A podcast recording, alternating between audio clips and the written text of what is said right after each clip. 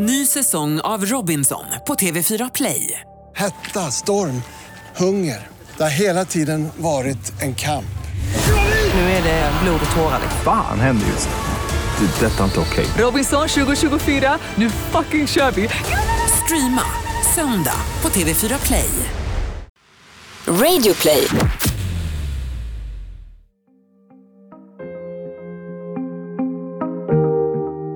De stora nyhetshändelserna påverkar alla svenskar. Men för några blir de större än så. Som för människor som plötsligt hamnar i dramats centrum. Den här podden är deras berättelse. När utrikesminister Anna Lind knivhuggs till döds 2003 är hon den andra höga politikern i vår tid som faller offer för mördare. Åklagaren Agneta Blidberg är chef för utredningen. Hon måste lyckas. Annars kommer svenskarna att tappa allt förtroende för polisen och för henne. Välkommen till Jag var där, en podcast från Radio Play med Andreas Utterström och Mattias Bergman.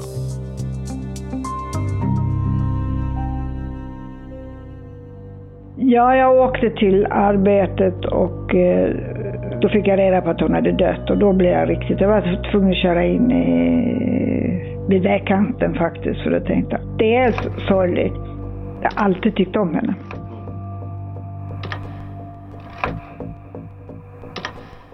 Den 10 september 2003. Klockan är 15.45. Sveriges utrikesminister Anna Lind är nervös. Hon är en av frontfigurerna i valrörelsen där Sverige ska rösta om att bli medlem i EMU. Ett jättebeslut och folkomröstningen ska äga rum om fyra dagar. Nej-sidan leder.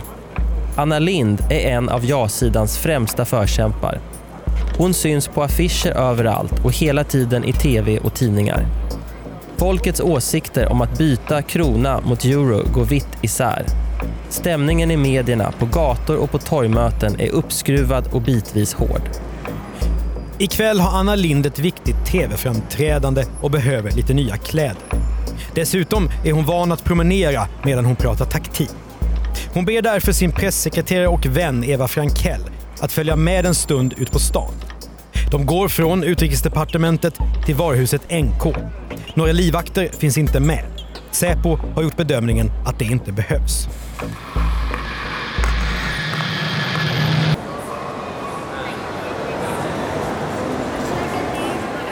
Butikerna för dammode ligger på första våningen i det gamla huset på Hamngatan mitt i stan.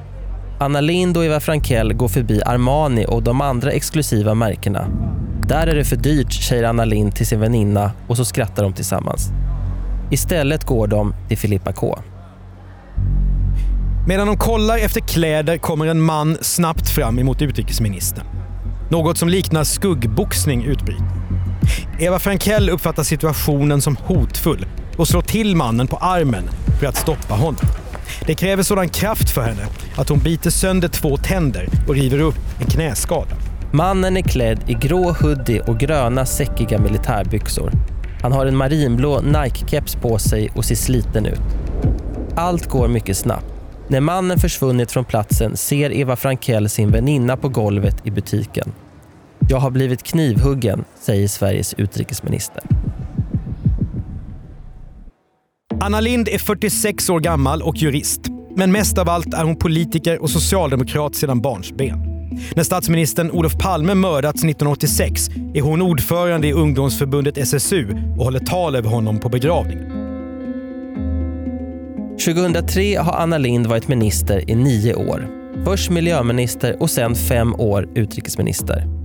Hon är en ovanlig karaktär i den manligt präglade världspolitiken. Anna Lind beskrivs som resultatinriktad, socialt skicklig, trogen sina ideal och prestigelös. Hon skrattar ofta och är beredd att sitta på obekväma tåggolv och i små skrubbar för att hinna jobba när planeringen har brustit. Hon värderar sin familj högt och försöker alltid hinna hem från de många Europaresorna till Nyköping och sin make Bo och deras två söner. Alla räknar med att Anna Lind är landets nästa statsminister. Kommer från Grillby, är det så? Ja, jag har flyttat väldigt mycket men jag levde under många, jag bodde under många år. Jag var från Stockholm ursprungligen och sen så bodde jag på landet och så kom jag till en liten, liten by utanför Grillby. Och sen bodde jag i Grillby, utanför Grillby i tio år. Klockan 16.14 den 10 september kommer larmsamtalet från butikspersonal på NK. Eh, det har blivit, eh, någon har blivit knivhuggen uppe på NK, på Filippa K. Vi behöver ambulans hit med en gång. En kvinna har blivit knivhuggen av en man. Anna Lind förs med ambulans till Karolinska sjukhuset i Solna. Ett knivstick har träffat levern. Hon har tagit emot minst sex hugg till av den unge mannen i keps och hoodie. Ja, jag fick ju höra det på, på radion. Det, det spreds ju att hon hade attackerats på NK. Det här är Agneta Blidberg. Den 10 september 2003 är hon tillförordnad överåklagare i Stockholm. Ett slitigt chefsjobb med stort ansvar över åklagarmyndighetens planering och ekonomi. Ett administrativt jobb där hon nästan aldrig är i en rättssal själv. Det är ändå så att ju, ju mer administrativ man är och ju mer man kommer från verksamheten, den riktiga verksamheten som vi säger, så är det tristare. Alltså det är ju så. Agneta Blidberg har saknat det praktiska jobbet som åklagare. Leda förundersökningar, fatta skarpa beslut, förbereda rättegångar och lägga fram saken i rättssalen. Nu kommer hon att få arbeta hårdare med det än hon gjort på mycket länge. Efter attacken på NK blir hon uppringd av riksåklagaren Claes Bergenstrand. Jo, han sa det att eh, frågan är om inte du måste gå upp och ta över det här Agneta. Det är bara för att vara på den säkra sidan. Ja, första uppgiften jag hörde då sades ju att det var inte så allvarligt. Utan hon hade bara blivit rispad på armarna eller någonting sånt där. Va? Det, det, var, det förekom inte några knivhugg eller någonting sånt där i den informationen som vi hade. Agneta Blidberg minns att hon själv har träffat Anna Lindh. Jag har gjort det, eh, fast enbart eh, i ett sammanhang där liksom inte, hon och jag vi pratades inte tillsammans. Men jag hade väldigt stor respekt för henne och har hört så mycket gott om henne. Hon läste juridik för länge sedan och jag vet att de som bodde i Uppsala och åkte med henne in till Stockholm, de var så förtjusta i henne. Det var alltså kom, studentkompisar till mig. Så att, eh, och eh, förväntade vi oss väl alla att hon skulle bli den nya statsministern. Det var väl så. Jag har alltid tyckt om henne. Agneta Blidberg tar sig till ett möte i polishuset på Kungsholmen. Brottet är antagligen bara att rubricera som misshandel. Men nu ska hon ändå ersätta en polis som bara hunnit vara förundersökningsledare i tio minuter. Hon tar också in åklagaren Christer Petersson som medarbetare. Det förhördes ju personer som befann sig på NK vid Filippa K.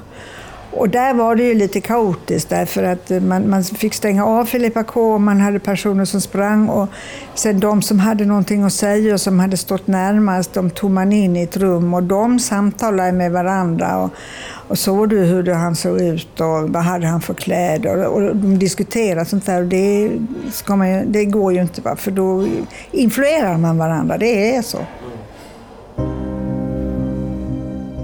Bara några få personer vet vid det här laget hur allvarligt skadad utrikesministern faktiskt är. Men polisen arbetar som de brukar. Butiken på NK är avspärrad. Bland spåren finns en kniv som en person har hittat och som kommer till polisen varsamt inlindad i silkespapper. Och i en papperskorg nära varuhuset hittas en keps som liknar den som NK-mannen har haft på sig. Den är marinblå och har texten “Just do it”. Klockan 18 uttalar sig statsminister Göran Persson i tv och fördömer attacken. Det här är ett angrepp på vårt öppna samhälle, säger han. Ledare över hela världen beklagar våldsdådet. Anna Lind opereras i åtta timmar på Karolinska sjukhuset. Hela lagret av blod i Stockholm töms. Men klockan 05.29 dagen efter attacken förklaras utrikesministern död. Agneta Blidberg får beskedet när hon sitter i sin bil på Valladavägen.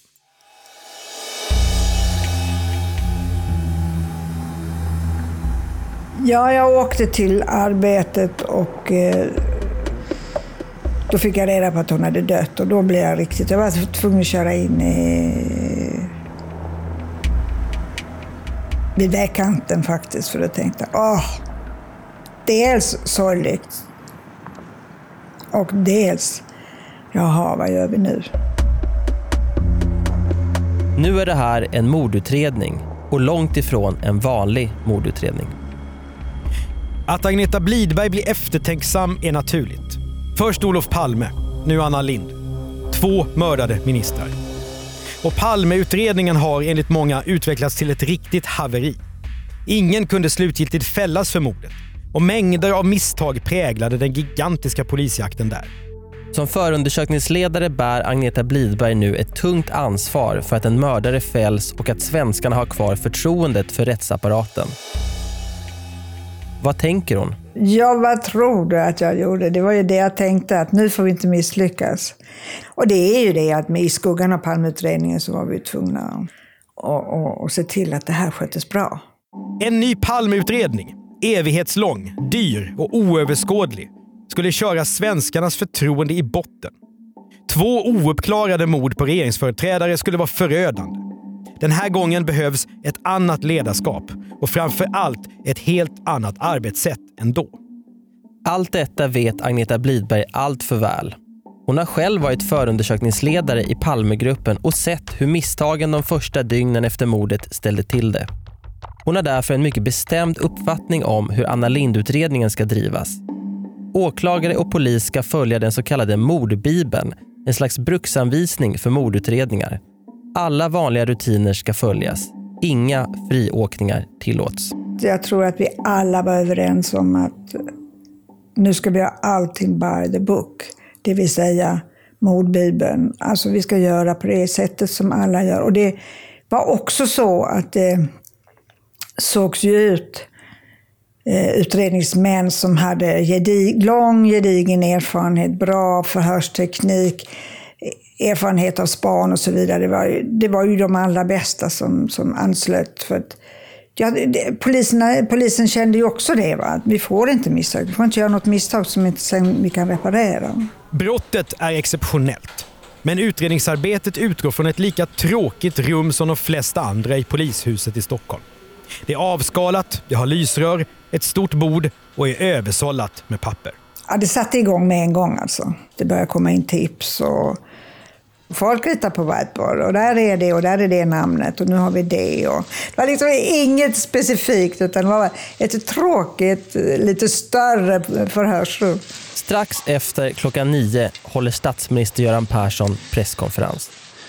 Det är med stor sorg som jag har tagit emot beskedet att Sveriges utrikesminister Anna Lindh 05.29 denna morgon har avlidit av de skador hon fick vid gårdagens attentat. Våra tankar går närmast till Annas familj, maken Bo, barnen och andra närstående. Anna Lind har, liksom Olof Palme 1986, inte haft något livvaktsskydd vid attacken. Och Säpos eventuella ansvar för det kommer snabbt att bli en het fråga. I jakten på en okänd gärningsman är inte motivet det första man tänker på. Så går det bara till i gamla deckare. Spår, vittnesmål, teknisk bevisning betyder mycket mer. Allt utgår från brottsplatsen. Men kan det ändå finnas något personligt i Anna Linds förflutna som kan leda polisen till gärningsmannen? Eller är detta ett vansinnesdåd? Och så är ju offret en utrikesminister.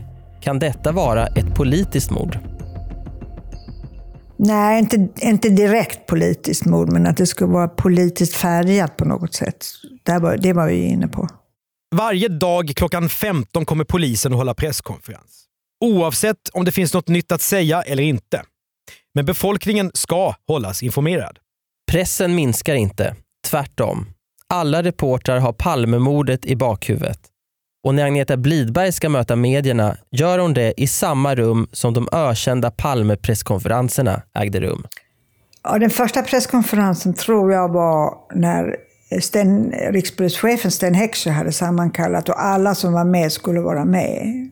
Det här var i sal 200 som eh, hade varit föremål för många presskonferenser i Palmeutredningen, så det kändes lite bisarrt att sitta där. Det är samma gardiner som var på Palmeutredningen och många av journalisterna som sitter där framme de var med även på Palme, vid Palmeutredningen och var med på presskonferensen. Trycket på Agneta Blidberg är mycket starkt. Hennes kollega polisen Leif Jennekvist, chef för länskriminalen i Stockholm, beskriver henne så här i sin bok Mordet på Anna Lind. Agneta, som annars alltid var glad och lite uppspelt, var nu blek och tystlåten. Jennekvist skriver att det kändes som om allmänheten och framför allt reportrarna utgick ifrån att utredningen skulle haverera. Ja, för varje dag som gick har vi inte hade någon in, misstänkt eller och de kunde inte veta vad vi visste eller inte visste, men det, det, det här tar lång tid och det händer ju ingenting. Ungefär så var väl det de tyckte.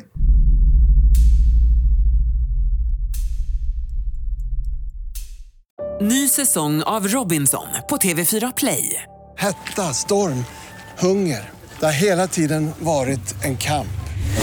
Nu är det blod och tårar. Fan händer just det. Det är detta inte okej. Robinson 2024, nu fucking kör vi! Streama söndag på TV4 Play. Ett poddtips från Podplay. I fallen jag aldrig glömmer djupdyker Hasse Aro i arbetet bakom några av Sveriges mest uppseendeväckande brottsutredningar.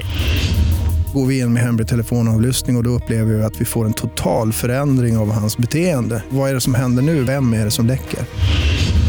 Och så säger han att jag är kriminell, jag har varit kriminell i hela mitt liv men att mörda ett barn, där går min gräns. Nya säsongen av Fallen jag aldrig glömmer på Podplay.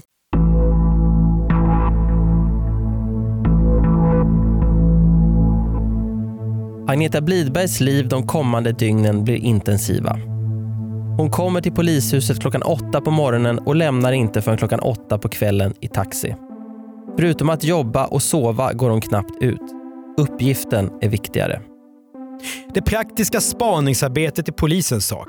Agneta Blidberg är där för att hålla sig informerad om läget och fatta mängder av formella beslut om husrannsakningar och annat. Nej, jag är lugn. Alltså jag, jag tyckte det var, vad ska jag säga, alltså det här var en uppgift att ta sig an va? och det skulle vi sköta. Det var ju den känslan man hade egentligen. Ja, under, under de första veckan var det ju mycket som givetvis präglade det. Va? det det fanns inte så mycket mer än att det gällde att sova och upp och sova och upp. Varuhuset NK har gott om övervakningskameror på alla våningsplan. Och nu blir bilderna från dem det viktigaste spåret. Där syns en man i keps, hoodie och säckiga byxor som passar in på signalementet av gärningsmannen. Det var ju så tydligt att det här var en person, eh, var så tydligt för oss som liksom inte var en normal besökare av NK en eftermiddag och skulle handla någonting. Utan för oss var det det att han gick och letade efter någonting. Det är ett hett spår.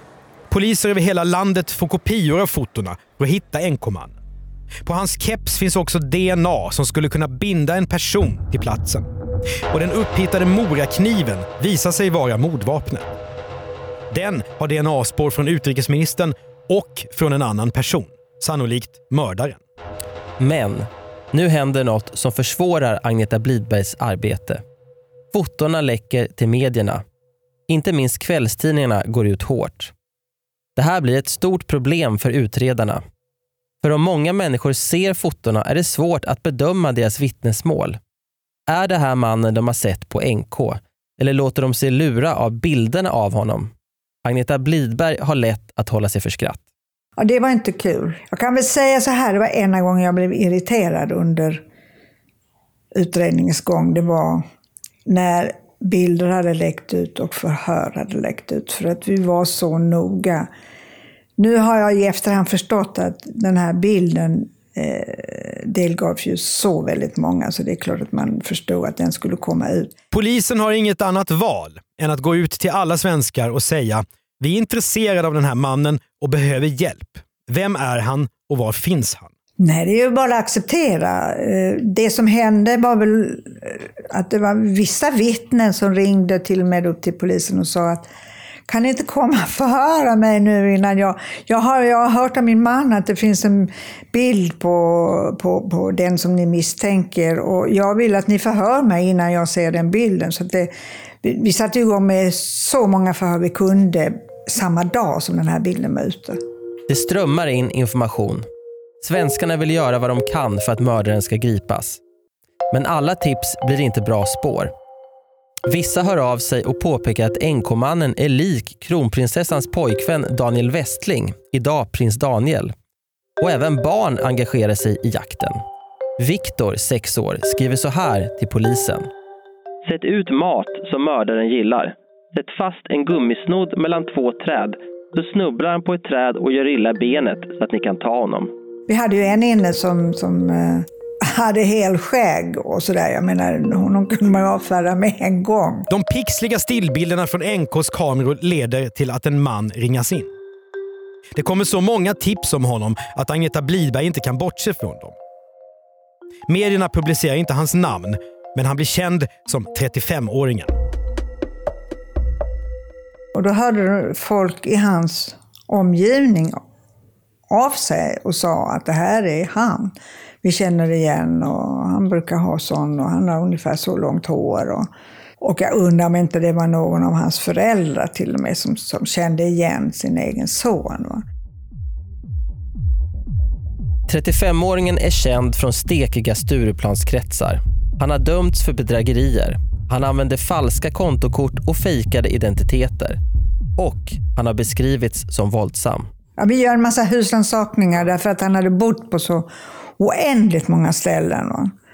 Och, och, och använt datorer, en här och en där. Va? 35-åringen är Agneta Blidbergs och polisernas hetaste spår i mördarjakten. Men han lever under radarn och är svår att hitta.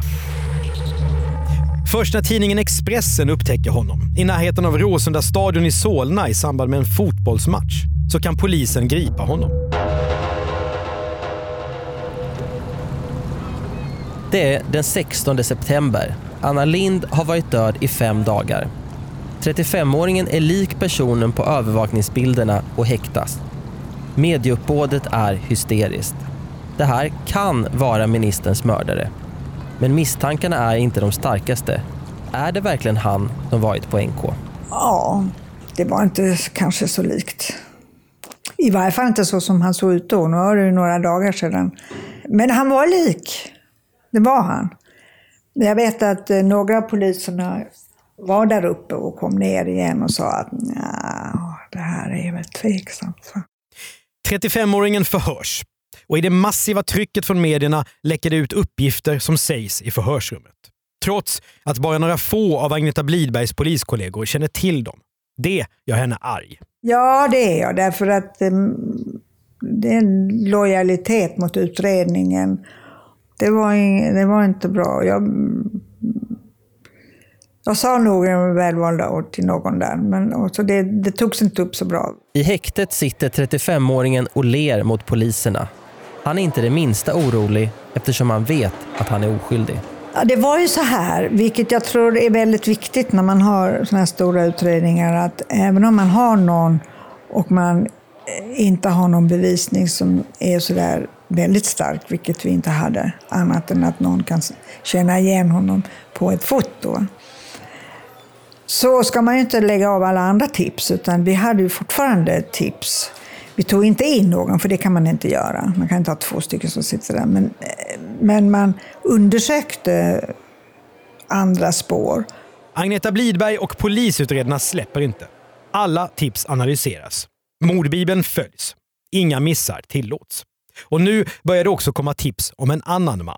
Han, nej, han hette Micke. Ja, sen var det ju besynnerligt att han faktiskt hade varit inne på polisstation någonstans. Jag kommer inte ihåg riktigt hur det var och han hade fått gå därifrån för att han ville ha hjälp. Han sökte ju hjälp, han mådde ju väldigt dåligt eh, psykiskt. Mannen som kallas Micke bor i södra Stockholm. Nu börjar polisen spana på honom. Och det var en ordentlig spaning. Man har ju kontinuerlig kontroll över den bostad som vederbörande som vi tror att han bor i. Va? Vi visste ju inte och uppsikt över det. Och man får ju möjlighet att vara på ställen som man kanske inte hade kommit in annars. Alltså, jag tror det var en tandläkarpraktik som man hade och, och satt och tittade in i lägenheten. Och man hade kontinuerlig spaning med bilar med olika märken som inte skulle synas. Och, ja, man hade kontroll på familjen, man såg mamman och man såg eh, någon annan person som var systern förmodar jag. Och även en äldre man som man då förmodade var pappan. Och någon är ute, det är väl Mjällbyfälla som är ute och gör korstecken på, utanför lägenheten? Ja, det är mamman. Är ute och, och, och flera gånger och ber och, och sådär. Utredningen börjar nu bli mycket stor.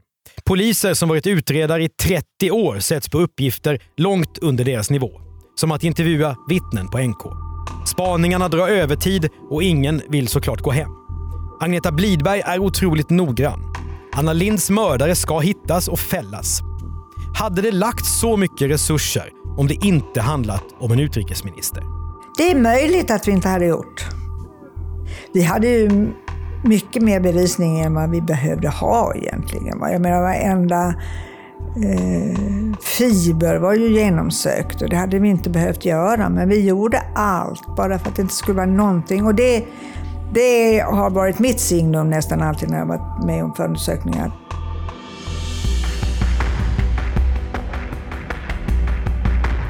Spanarna registrerar allt som den misstänkte Micke och hans familj gör. Allt eftersom timmarna och dagarna går är det mindre och mindre som pekar mot 35-åringen i häktet och mer och mer som pekar mot Micke. Men Agneta Blidberg är fortfarande osäker.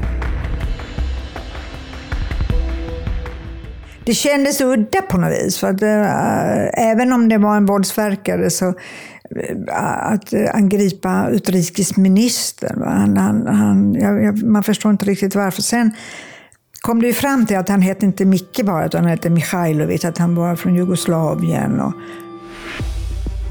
Mihailovic, ja. Micke är Mihailo Mihailovic. En 24-åring med rötterna i det som idag är Serbien. Han är arbetslös och dömd för att ha knivhuggit sin egen pappa. Och han har haft kontakt med psykiatrin i flera år. Agneta Blidberg befinner sig i ett svårt läge. 35-åringen kan inte sitta i häktet länge till. Hans DNA finns inte på Nike-kepsen. Agneta Blidberg vill därför DNA-testa Mijailo Mijailovic. Två personer kan inte sitta häktade för samma brott om de inte haft med varandra att göra. Men spanarna vid lägenheten i södra Stockholm får därför ett uppdrag. I spaningen ingick ju att om han skulle komma ut och hade ätit någonting eller någonting sånt där. Han hade, vi fick ju tips på att han hade klippt håret och sådär. Vi var letade efter hårtussar som hade, ja, en massa saker för att få hans DNA. Och så fick vi inte det någonstans. Agneta Blidberg fattar nu ett mycket ovanligt beslut. För att få tag på DNA från Mihailo Mihailovic gör polisen husrannsakan på Huddinge sjukhus. Där lagras nämligen arvsmassa från nästan alla svenskar födda efter 1975 i det så kallade PKU-registret. Genproven finns där i forskningssyfte, inte för att binda människor vid brott. Men nu ska Mihailo Mihailovics DNA stämmas av mot DNA på NK-mannens blå keps. Det är överåklagare Blidbergs plan. Ska polisen kunna kolla av vem som helst mot DNA-banken på Huddinge sjukhus när de misstänker någon för brott? Eller bara vid mycket uppmärksammade mordfall? Frågor väcks om rättssäkerhet och integritet. Hade detta skett om det inte hade varit Anna Lindh som hade varit offret? Jag vet inte, det är en teoretisk fråga. Jag vet inte. Har du, har du någonsin fattat ett sånt? Nej, nej, det har jag inte. Men polisen hade gjort det. Agneta Blidbergs beslut ska senare bli mycket omdiskuterat. Nej, men jag hade lite samtal fram och tillbaka om det här. Och eh, med både den ena och den andra. Och, men stod väl på mig och sa att vi gör så. Justitieombudsmannen, JO, tar senare upp Agneta Blidbergs beslut och prickar henne. Vad tycker hon idag? Gjorde hon rätt? Ja, jag ångrar inte det. Men nu ska man inte göra om det, för nu vet man ju att det inte är rätt. Va? Men, men vid den tidpunkten så, så var det ingen som hade motsatt sig det om man hade gjort det tidigare. Alltså, ja, ja, jag gjorde det. Jag gjorde det ju inte på det viset att jag, det här är olagligt, jag gör det i alla fall. Va? Utan jag trodde att man kunde göra det helt enkelt. Va? Huddinge sjukhus lämnar ut DNA-provet som flygs med helikopter till Statens kriminaltekniska laboratorium i Linköping för analys. Teknikerna arbetar mycket snabbt och redan vid niotiden morgonen efter finns ett resultat. Vi sitter där och går igenom och väntar. Och sen kommer det tidigt eh, på morgonen vid 9.35. Det är den 24 september. Anna Lind har varit död i 13 dygn. En minnesstund har hållits för henne och det är som om hela Sverige har sörjt med hennes familj. Hundratals artiklar och tv-inslag har gjorts om mördarjakten. Så kommer telefonsamtalet och Christer Nilsson, som han heter, han sträcker upp handen sådär med knytnäven. Och vi alla skrek ja. Det var liksom, åh vilken lättnad det var. Vi var så tillfredsställda att vi hade... Det här är ju ett ordentligt bevis, va, DNA. Alla i rummet jublar. Anna Lindh-mordet blev ingen palmutredning. Mihailo Mihailovic kan bindas till brottet med teknisk bevisning. Agneta Blidberg och hennes kollegor har med största säkerhet hittat gärningsmannen. Omedelbart fattade jag beslut om att den här 35-åringen ska släppas. Och det gjorde jag innan jag anhöll Mihailovic i hans utevaro. Formaliteter. Klockan 9.35 släpps 35-åringen ur häktet och får hjälp att ta sig från polishuset utan att journalister ska komma åt honom.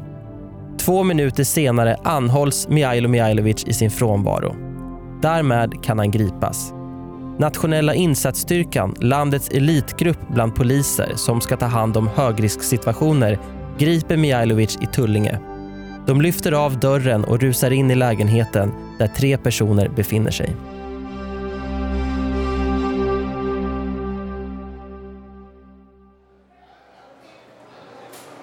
Mihailo Mihailovic förs till häktet på Kungsholmen i Stockholm. Han verkar förvirrad. Han säger att han heter Tom Cruise. Sen vill han istället ha Tom Cruise som advokat. Därefter är Tom Cruise plötsligt hans bror. Samtidigt som Mihailo Mihailovic grips har ett laboratorium i Storbritannien kommit fram till att hans DNA finns på mordkniven.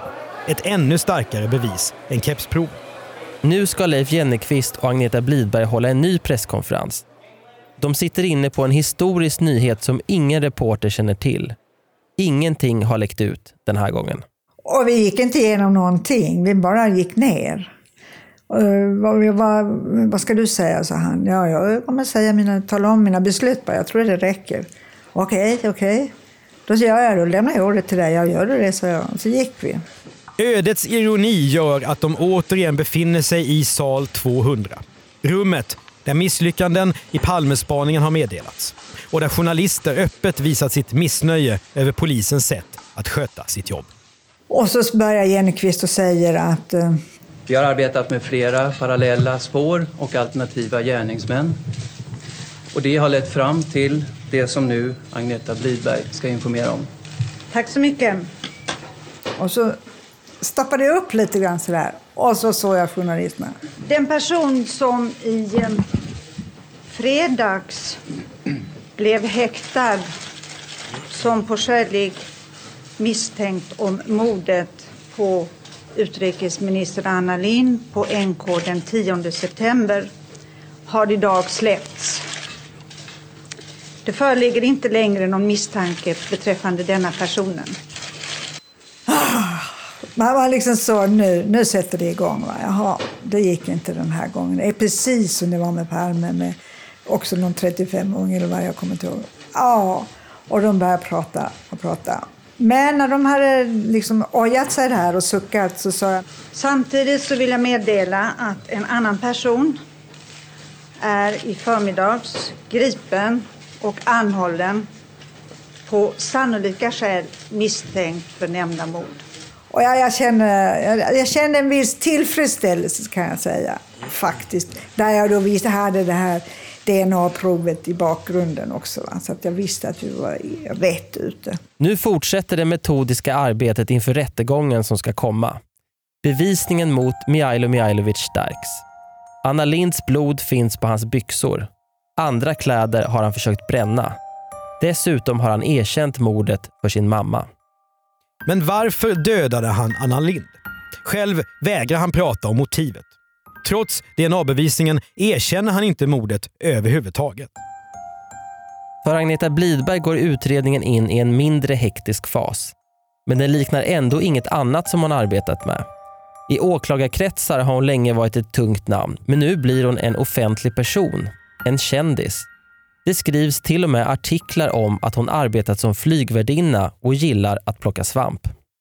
Medierna försöker bygga upp rättegången till en fight mellan henne och Mihailo Mihailovics försvarare, stjärnadvokaten Peter Altin. Trots att det inte finns någon fientlighet dem emellan. Vem kommer att vinna? Det står 1-0 till Peter Altin ungefär. Jag brydde mig inte så mycket om det. Vintern 2003 sitter hon i köket i sin sommarstuga för att välja ut vilka av de 15-20 vittnena från NK som ska höras i rättssalen. Då ringer telefonen. Jo, jag tror det var Peter Latin som ringde och sa att eh, Mihailovic ville eh, att man skulle hålla ett förhör med honom. Och då, då slog jag igen förundersökningen. Och så sa jag att jag kommer upp, för då förstod jag vad det var. Att han skulle erkänna på något sätt. Det blir nu ett nytt förhör. För första gången medverkar Agneta Blidberg själv. Mihailo Mihailovic verkar förvirrad, men erkänner att han är mördaren.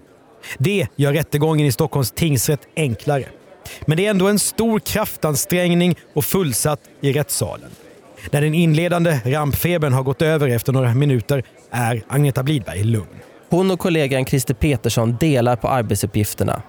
Sakframställan som beskriver vad som har hänt. Delen där all DNA-bevisning ska läggas fram. Och så vittnesförhören. Förhandlingen i säkerhetssalen i Stockholms tingsrätt är trots allt lugn. Rättegången är odramatisk, nästan tråkig. Precis som det brukar vara i svenska rättssalar. Du bor tydligen tillsammans med din mor i Tullinge. Ja. Bor det andra personer i den bostaden? Ja, min pappa och min syster. Mm. Har du gjort dig skyldig till brott mot någon av dem tidigare? Ja, mot min pappa. Din pappa? Ja. Och vad är det för brott du har gjort dig skyldig mot honom? Jag knivskar honom. Att Mihailo Mihailovic är mördaren råder det inget tvivel om. Men en fråga återstår som kan göra stor skillnad för straffet. Varför mördade han utrikesministern? Mihailo Mihailovic har en lång historik av psykisk sjukdom bakom sig. Och han har hela tiden hävdat att han hört inre röster som uppmanat honom att mörda Anna Lind. Och om Mihailovic lider av allvarlig psykisk störning ska han enligt lagen dömas till vård istället för livstidsfängelse. Agneta Blidberg är skeptisk. Därför att jag läste de yttrandena som var. Va? Alltså, jag trodde att han var ute just efter Anna Lindh och att han hade sett henne och eh, irriterade sig på henne. Och jag trodde att det låg lite mer personligt. Vad gjorde han för intryck? Ja... Jag vet inte. Tingsrätten dömer Mihailo Mihailovic till livstidsfängelse i mars 2004. Han överklagar. I juli ändrar Svea hovrätt domen. Mihailo Mihailovic ska istället få rättspsykiatrisk vård. Ja, gick de på det? Det var väl så vi tänkte också när han blev dömd till rättspsykiatrisk vård i hovrätten. Att bli besviken eller något sånt där går väl inte att bli tycker jag. Va? Alltså det här var vad domstolen har kommit fram till. Att eh, de eh, tror att han är så psykiskt sjuk att han ska ha rättspsykiatrisk vård. Va? Högsta domstolen, som tar upp bara en bråkdel av de mål som överklagas. Men Anna Lindmordet hamnar där. Några av landets högsta jurister avgör om Mihailovic är psykiskt sjuk nog för att dömas till vård. Men i december 2004 faller den sista slutgiltiga domen. Livstidsfängelse. Och det var bra. Så, nu har vi kommit rätt. Men historien är faktiskt inte slut i och med det. Sju år senare talar Mijailo Mijailovic oväntat med tidningen Expressen. Han säger att han tror att han kommer att hamna i helvetet för sitt våldsdåd och erkänner för första gången att det han sagt tidigare om rösterna som fick honom att mörda är en ren lögn. Jag svamlade för att få rättspsykiatrisk vård. Allt var påhittat. Jag hörde inte röster. Det var bara ruffel och båg. Jag vet inte vad det är för domstol och läkare att du i Sverige 2004 kan säga “jag hörde röster när jag begick brottet” och de går på det. Ja, så säger Mihailo Mihailovic i intervjun med Expressen. Agneta Blidbergs jobb är över. Hon lyckades med uppdraget. Folks förtroende för henne, rättssystemet och polisen är intakt. Våldsbrottet gjorde att två barn förlorade sin mamma. Fallet är enbart tragiskt. Ja, jag tycker det är en stackare faktiskt. Han har ju inte haft det lätt i sitt liv. Och eh, då blev det så här. Och det, det är alltid tragiskt. Jag menar, det, det finns alltid orsaker till varför man beter sig. Och i det här fallet var det ju synd att man inte kunde fånga upp honom innan. Vad hade hänt med allmänhetens förtroende för polis och åklagare om Anna Ja. Lindmordet inte hade klarats upp? Ja, vad tror du? Det är, det är klart att det hade varit förfärligt. Idag har Mijailo Mijailovic passerat 40. Han har avsagt sig sitt svenska medborgarskap och har bett om att få sitta av sitt straff i Serbien, vilket han hittills nekats. Agneta Blidberg är pensionär sedan tio år tillbaka. Men ibland möter hon människor som känner igen henne från tiden kring ministermordet. Jag blev, kom, blev ibland konfunderad över vilken genomslagskraft det har att man har varit en, en offentlig person på det sättet. Va? För det är så många som känner mig, eller som inte känner mig, som säger dig har jag träffat, men vi har aldrig träffats, men de har sett mig på TV. Agneta Blidberg var åklagare i 31 år. Mordet på Anna Lind är det överlägset mest omskrivna i hennes arbetsliv. Ja, jag lägger inte så mycket känslor i det eller sådär. Jag bara, jag bara är nöjd. Jag, jag tycker det är väldigt behagligt faktiskt att gå i pension och eh, inte ha något sånt där mål som gnager eller att eh, man hittar att man har gjort fel eller sådär och så är man pensionär och så kan man inte göra någonting åt det och man har ingen plattform. Därför tänker jag att det, det är skönt att gå i pension och, och veta att man har gjort ett bra jobb och därmed basta. Mer än så tänker jag inte på det. Du har hört Jag var där, en podcast från Radio Play av Andreas Utterström och Mattias Bergman. Exekutiv producent Jonas Lindskov. På Radio Play kan du också höra våra andra poddar. Misslyckade affärer, misslyckade brott och misslyckade makthavare. Normalt kallar vi oss för commercial content och hjälper företag att berätta om sig själva. Och gör du också podden Världens bästa innehåll. Betygsätt gärna podden och prenumerera på den i din poddspelare så är det fler som hittar till den. Och tipsa gärna om andra stora svenska nyhetshändelser som vi kan göra podd om till jagvardar.bplus.se. I avsnittet har du hört klipp från Sveriges Televisions program På tu man hand från 1999. Från SVT-dokumentären Mordet på Anna Lind och från inslag ur TV4-nyheterna.